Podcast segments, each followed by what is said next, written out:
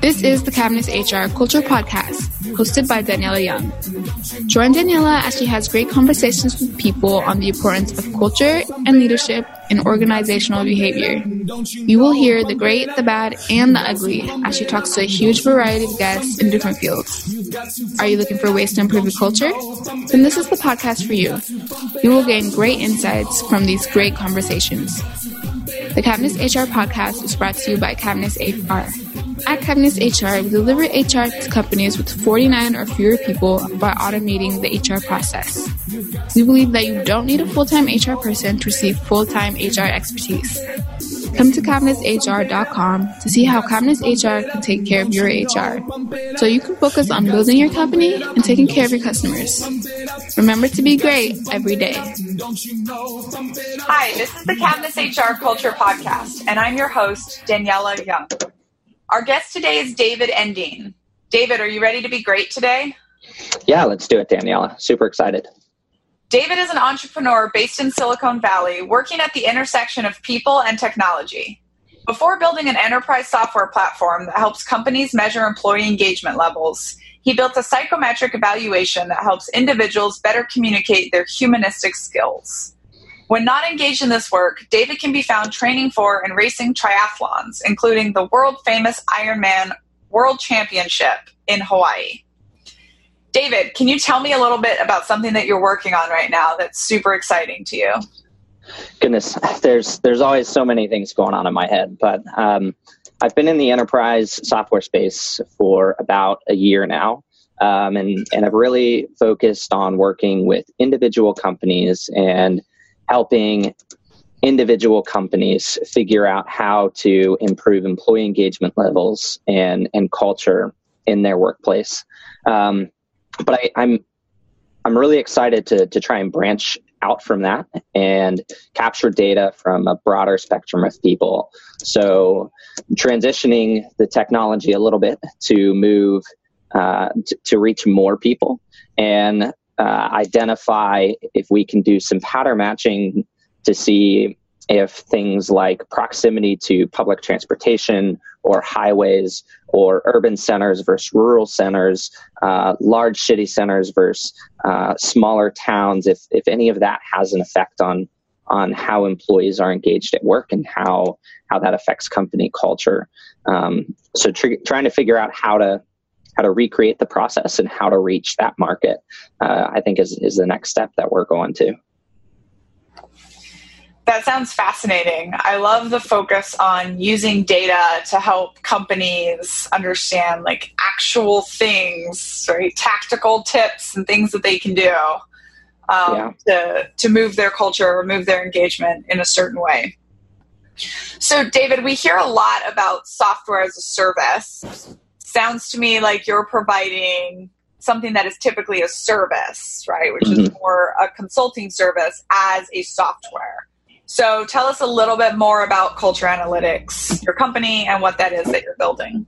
Yeah, absolutely. So the traditional model for consulting says you bring together a team of so-called experts. They walk into a company and they spend the first few days, few weeks, few months sometimes just figuring out what the lay of the land is. And all that time they're getting billed at the same rate that as when they're actually working on providing and implementing solutions.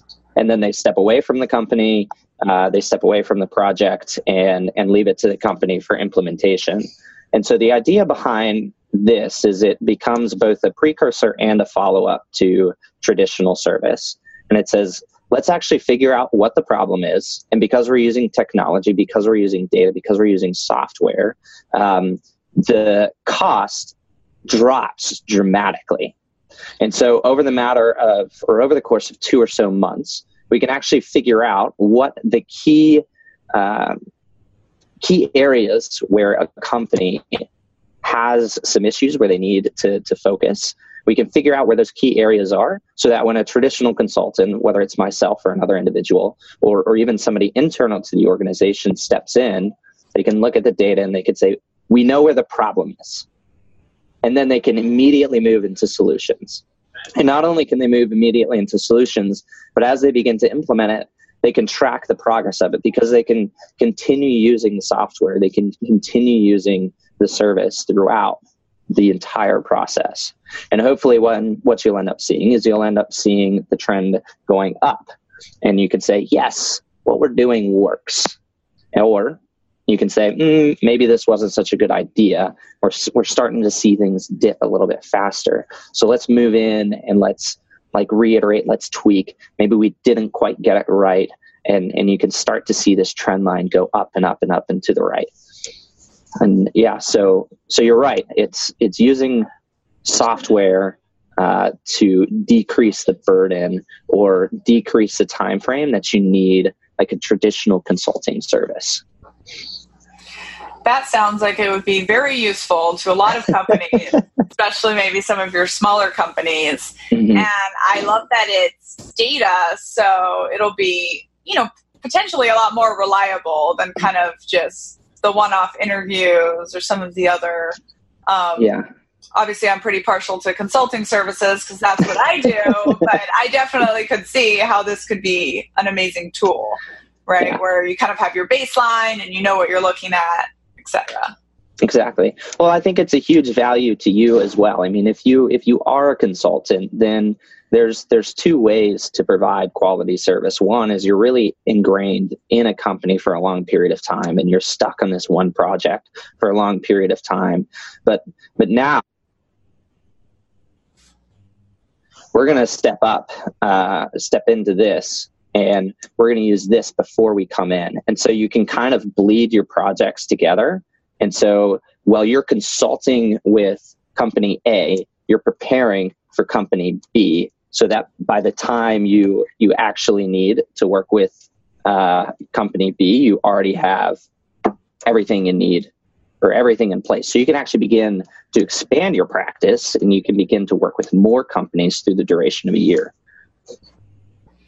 Nice. Yeah. I mean, it sounds obviously like something beneficial. And I even think from the, you know, sort of from the consultant perspective, obviously business owners are always looking for metrics and data and an actual way to show what they're spending money on and how it's worth it, which I think in the world specifically of sort of corporate culture, consulting, leadership, employee engagement, all of those topics, until now it's been relatively hard to show, right? The hard numbers, the data. One of the things I wanted to talk to you about is there was a study that Harvard Business Review published that it kind of finally actually put a number, right? So since for years, people have been talking about culture. In 2014, culture was the word of the year. Everybody's heard it. Everyone's a little cross-eyed by it.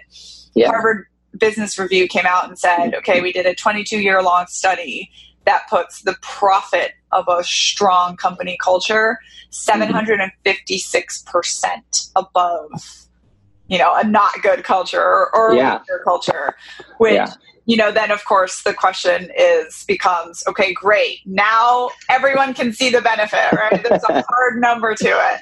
Now, how do we build the good culture? Yeah, exactly. No, so you're right. The profits and the benefits, not just in terms of profits, but in terms of employee retention, in terms of the well-being of the people at your company, at work and away from work, are huge. And you're right. I love to see these numbers coming out. I've seen everything from 150% on the low end to this Harvard study that's looking at 750%, and it's incredible. So the question then becomes, if we can quantify that it's worth it, then what are the aspects of culture that we can manipulate, that we can measure and manipulate so that it works in our favor? I think one of the best definitions of culture I've heard is it's nothing more than the entirety of interactions between a group of employees or the whole of an employee base at a company. Like, oh, cool. So every interaction I have is affecting culture. How in the world do I change this? How do I make this better? How do I make this work for me? And there's a lot of ways that you can transition that. And so you can box it into different categories of interactions, and you can measure measure drivers of those interactions. So things like how are we working in meetings? How productive are our meetings for us? Do we follow an agenda? An agenda is such a simple, practical way of making a meeting more productive. But it has to be created and it has to be followed.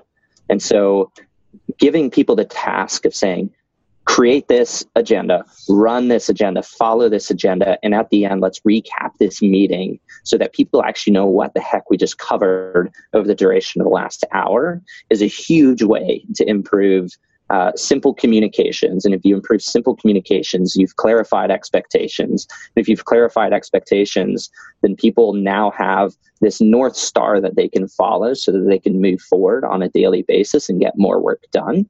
And getting more work done is literally what results in that 750% increase in profit. It's productivity because you've taken the time to engage with employees and give them what they need so that they can be productive.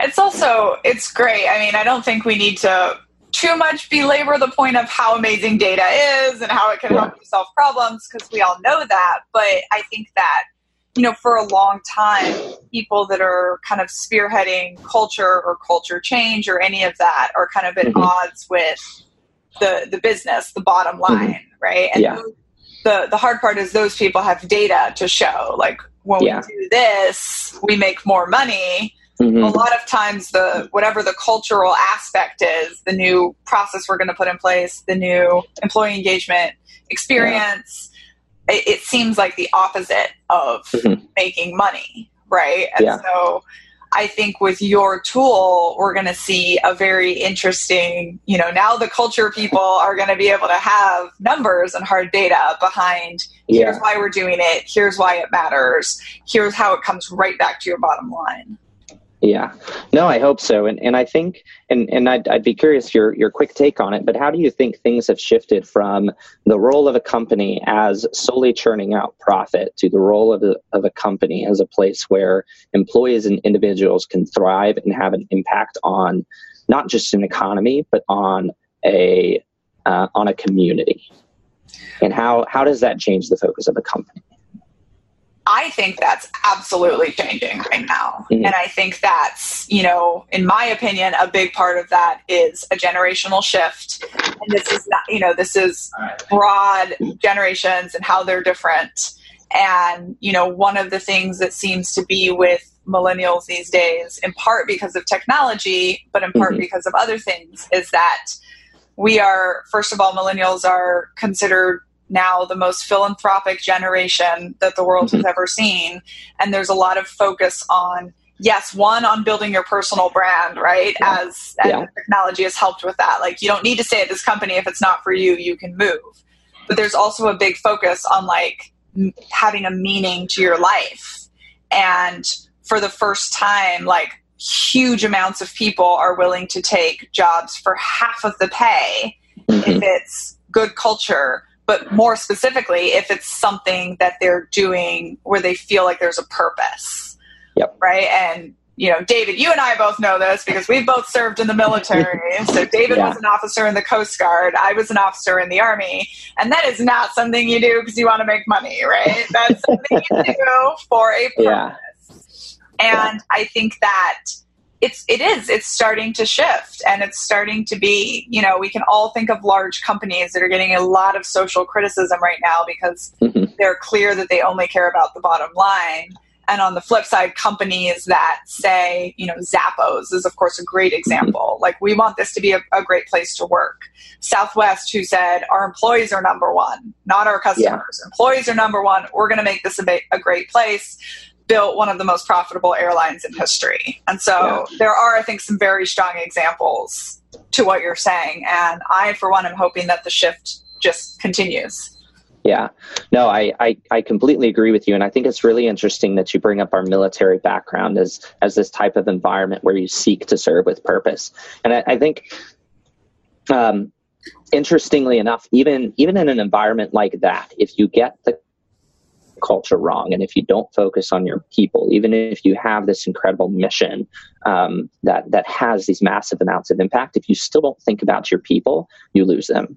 So when I when I was working in the Coast Guard, I was in charge of coordinating search and rescue, and time again over the couple of years that I did that, I would have conversations with people, and it was baffling how often I heard, "I'm just in here today to make a paycheck, and then I'm going to go home, and I'm going to come back the next day, and I'll be here to make a paycheck until I can move on to a new unit doing new things." And I was like, you guys know what we do, right? Like every single week we save an average of, I don't know, 5, 10 people's lives. That's pretty big. That's incredible. But what had happened is we'd created this environment in which we were doing nothing more than following checklists and boosting our numbers so that we could get a bigger and better budget. We could reduce the schedule overload, and we'd done it in a way where certain individuals within the office had no upward mobility. Those people were missing managers and leaders who were focused on their individual development and who instead were focused on improving personal status. And that's a dangerous, dangerous place to be.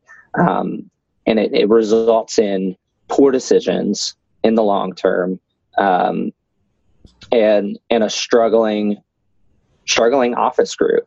And so even in these incredible organizations with these amazing purposes, you still have to look internally, as Southwest does, putting their employees first. You still have to look internally, and you have to take care of your people. If you take care of your people take care of your customers. If you take care of your customers will give you money, and your profit lines will soar. If you try to do it in the opposite direction, where you focus on numbers, which means after numbers, you have to think about customers, and then after customers, you can think about people, you lose it. The whole cycle goes downhill. Yeah. You know, to your point, David, there's actually a famous story that right after 9/11, customers were sending like $100 checks to Southwest because they felt such loyalty and they wanted to make sure Southwest didn't go under. Southwest, yeah, of course, didn't cash the checks, but they looked at them as kind of this, you know, hey, we're doing it right. And yeah, also, you know, I'm so happy to hear another military officer talk about that. It's not just inherent goodness, you know, and sometimes maybe I come off sounding critical, but, you know, the military, like, there's nothing inherently great about it, right? Mm-hmm. And as, you know, America is so attached to veterans and to service and to the military, which is awesome. But in fact, yeah, you know, we only have to look at some other countries or even sometimes our own military to see examples of where it's gone really, really wrong.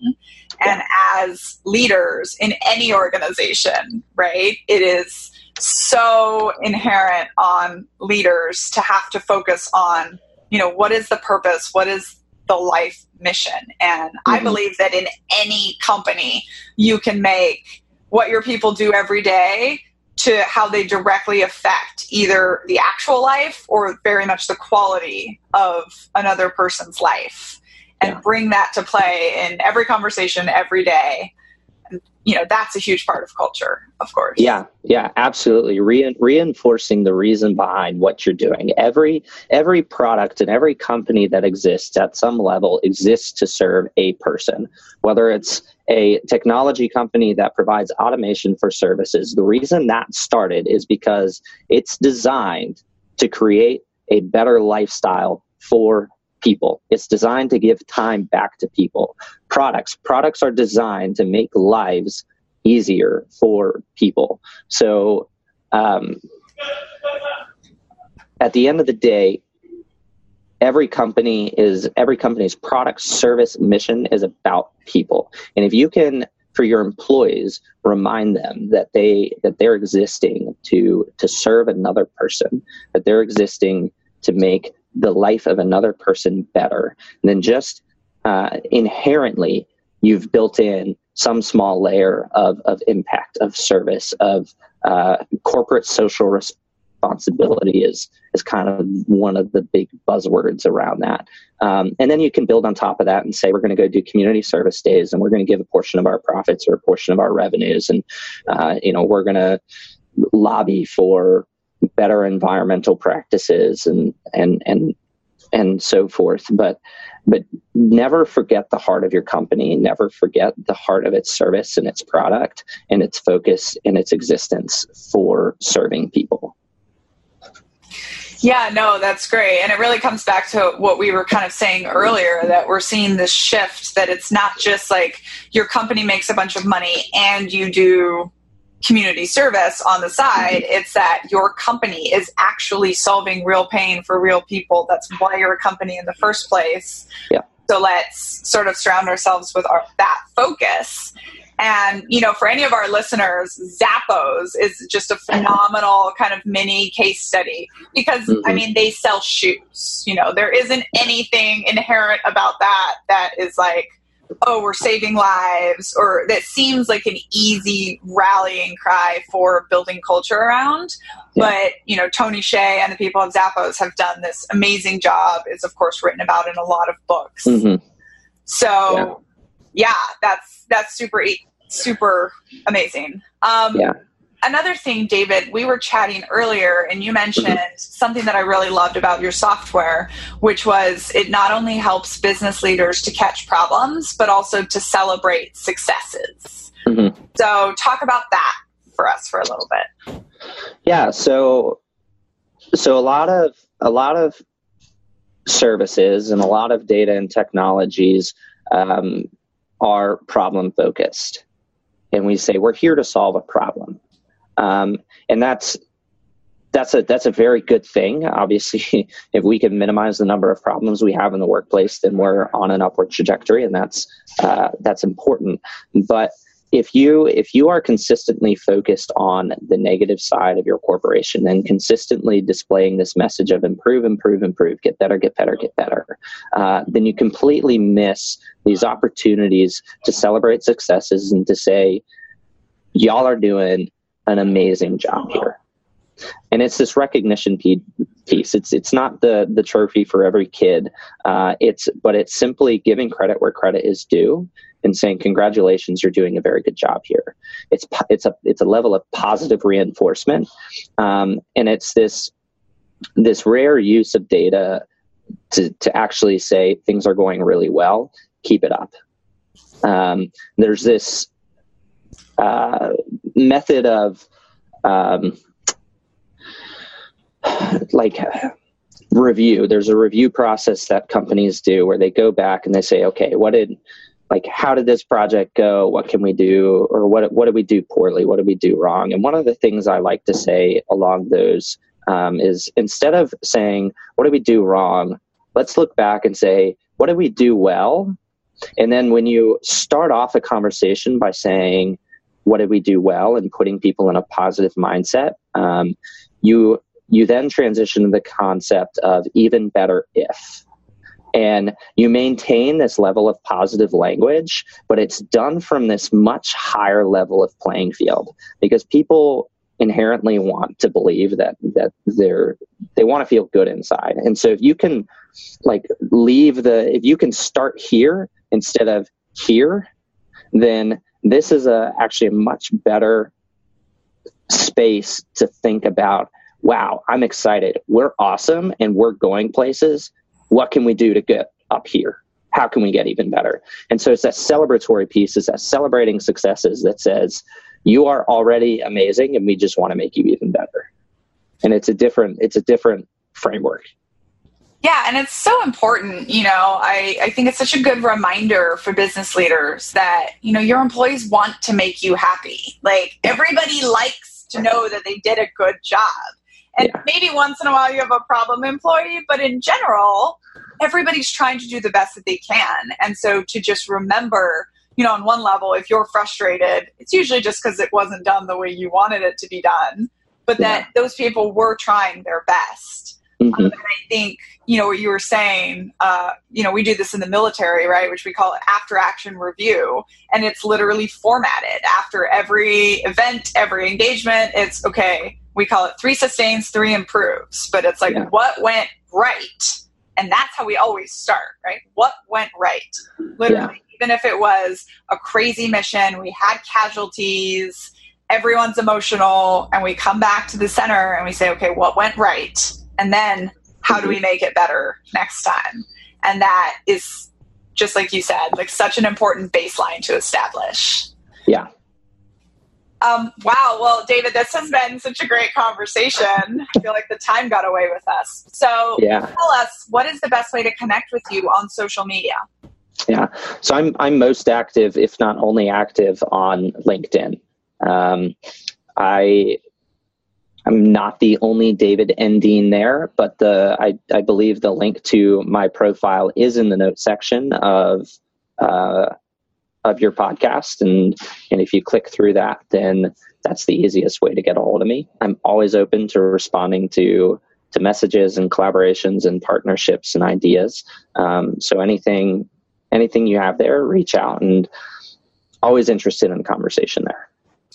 Perfect. So yes, the LinkedIn link and any other links will be available on the show notes for this episode. And those show notes are found at www.cavnesshrblog.com.